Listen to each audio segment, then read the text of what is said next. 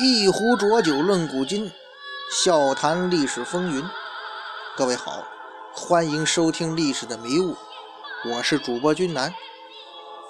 这个新的选题啊，咱们来讲一部名著啊，就是这个四大名著之一的《水浒传》。其实呢，《水浒》吧，好像因为它呃毕竟是小说嘛，好像跟真实的历史那个。就说联系那个距离好像比较远的感觉，但是本身我们这节目吧也没有规定，非要说一定要讲正史或者野史，呃，更更我个人觉得我要讲的东西可能更多的就是过去的那些事儿，不管是传说也好啊，反正就跟就是聊天呗。既然是聊天呢，肯定也跳不过很多咱们都比较脍炙人口、耳熟能详的事情。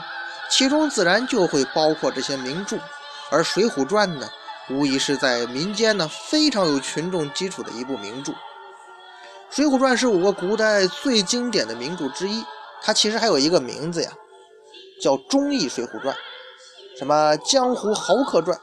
哎，反正吧，它可能原名还真不叫《水浒传》，但是不管它原名叫什么吧，不影响这本书的风采呀。也不影响这本书在历朝历代我们读者心中的地位。关键《水浒传》，我觉得这本书啊，在四大名著当中，它都是故事性很强的一本。它既有江湖恩怨曲折，又有忠肝义胆的悲壮。既然是说江湖上的事儿，那就离不开刀光剑影，离不开生死相残。既然说忠义，就少不了忠肝义胆，少不了义薄云天。当然了。更少不了尔虞我诈。人在江湖嘛，就会说江湖话。什么是江湖啊？江湖就是人情世故。你做江湖事，在江湖上混得久了，混得风生水起了，自然就有了响亮的名声、传奇的事迹。具体到《水浒传》这本书呢，那最精彩的故事自然是那梁山泊一百单八将了。所以呢，咱们普遍把这个梁山一百单八将称为英雄好汉。哎，包括书里头很多人呢，在出场的时候也自称自己是英雄好汉。这样就出现了一个问题呀，到底怎么才能被称为是英雄好汉呢？当英雄好汉有标准吗？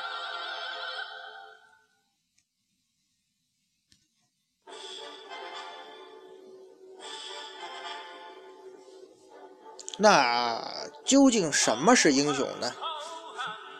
其实啊，关于何为英雄好汉的说法，那可是解释繁杂了。《三国演义》里头，曹操不是说吗？夫英雄者，胸怀大志，富有良谋，包藏宇宙之机，吞吐天地之志。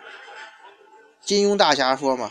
侠义心肠，忠人之士，义薄云天，侠之大者，为国为民，那是英雄。现在还有人说呀，英雄跟好汉呢没啥区别，只不过呢，英雄是白道的叫法，好汉是黑道的叫法。哎呀，要这么说，这观点是不是有点乱呢？那咱就还是回到《水浒》这书上，看看梁山著名人物啊，比方说最典型的那位武松武二郎啊，第二十八回，武松十字坡偶遇张青的时候啊，他说什么呢？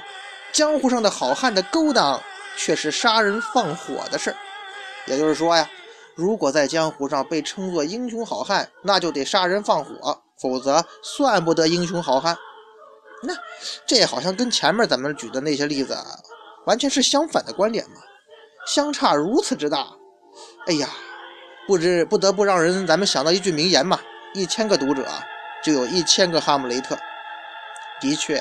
在对什么是英雄好汉的看法之上，古今中外从来就没有一个明确而清晰的界定。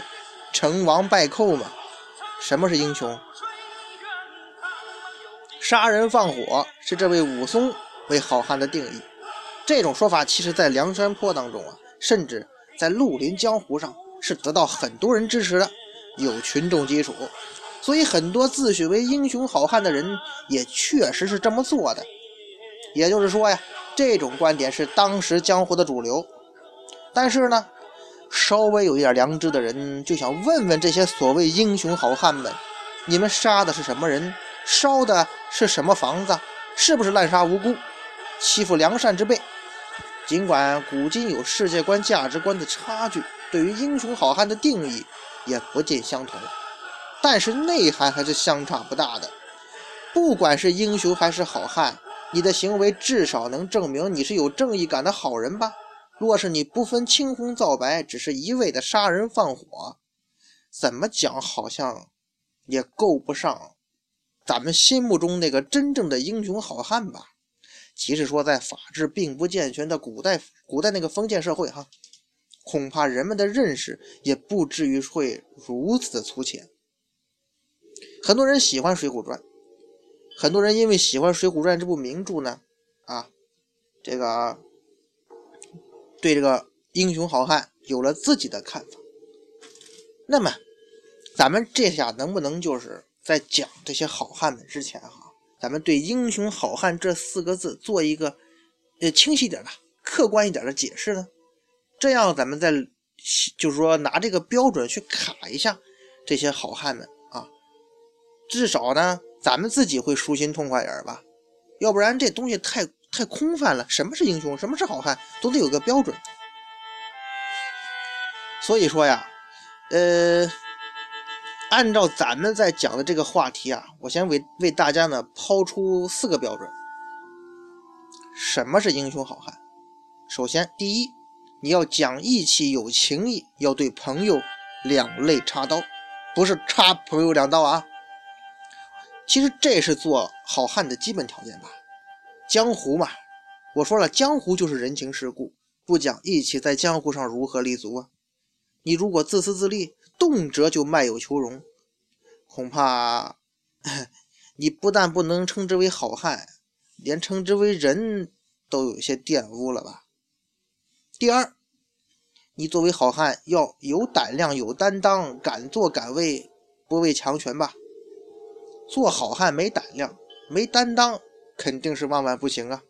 啊，在这行里头，武力也许不是那么重要的，但是胆色是必须有的。你畏手畏脚、瞻前顾后、谨小慎微之徒，哥几个还是乖乖的做咱这样的普通人吧。第三，你要能看破生死，视死如归呀。哎，有人说生死之间有大恐惧，在面对生死的时候啊，这个是勇往直前，还是这个缩头裹脑？如果说勇敢的跨过这条人世间最大最深的天堑。你就是英雄好汉。如果说犹豫退缩，你就是懦夫，或者说注定一辈子只是一个庸人、凡人。也就是说，生死这道关口是考验好汉的试金石。具备这前两个条件的好汉，啊，有胆量、有担当，敢作敢为，不畏强权，讲义气、有情义，为朋友两肋插刀。但面对这第三条生死的时候，如果你过不了，只能暂时称之为准好汉或伪好汉，你只有过了生死门的好汉，才有可能是真正的好汉，不能怕死。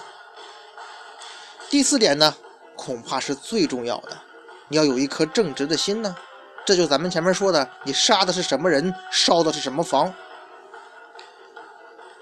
在提到这条要求的时候啊，可能有人会说，咱们对好汉要求的要求是太太苛刻了。那武松、李逵都杀过无辜的人吧？有点这个文人的咬文嚼字，太过矫情，是不是呢？可是啊，咱们想一下，这条还真是必须得有，因为毕竟这是人类社会啊，大家都是人，要遵循人类社会基本的道德和伦理吧。既然呢，我们推崇和敬仰那些好汉们，那他们起码是正面人物吧。啊，最次也要代表一些正能量吧。即使说在黑社会混的，你也不能丢良心，迷失本性啊！啊，英雄本色一点吧，就小马哥那种感觉嘛，起码对吧？即使在黑道混，也要有做人的底线，不是？也要有基本的道德准则。其实啊，这一点就是所谓好汉与所谓暴徒、亡命徒、流氓的最根本区别。所以啊。这条还真是必须得有。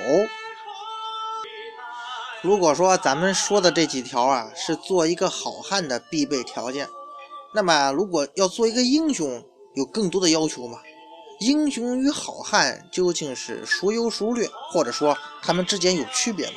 虽然我们经常把英雄好汉连在一块儿说，其实啊，英雄与好汉呢，还真不是能以这个优劣高低来区分。某种程度上，二者是等同的，是一体的。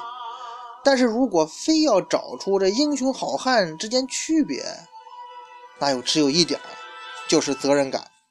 英雄啊，啊，时刻有为自己的民族、为正义、为信仰献出生命的那种责任感，或者说，他们觉得自己生命不只是属于自己，更多的属于他们的责任、他们的使命。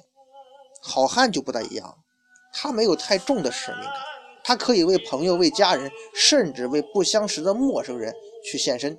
他们是率性而为，绝不因为一丝所谓的责任感而委屈自己的本性。英雄的生命是献给他们身负的责任的，而好汉嘛，他们可能不再看重这种责任感，因为责任呢，往往是太沉重、很压抑，对人来说，有时候也太痛苦了。所以说，人类历史长河中为数不多的真正的英雄啊，往往都是悲情色彩的。所以说，英雄这个称号本身就是有着泰山一般沉重的分量，那可不是谁能随意扛得起呀。而作为好汉就没有那么多束缚了，好汉们要洒脱得多，他们心中自我是中心，无拘无束是目的。用李逵的话说，就是快活。我可以死，我是不怕死。但是我的死是我愿意付出才行，谁也不能附加任何条件。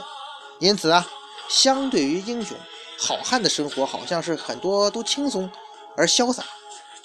同样是面对生死啊，英雄往往是从大局出发，可能为民族国家的利益牺牲自己，拯救大多数人，甚至可能会牺牲自己的家人。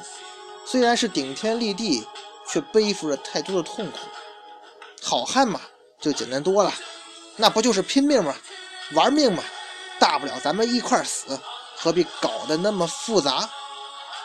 这个人生观、价值观还有思想境界，那就完全不同了。于是这二者还真是有区别，或者说有差距呀。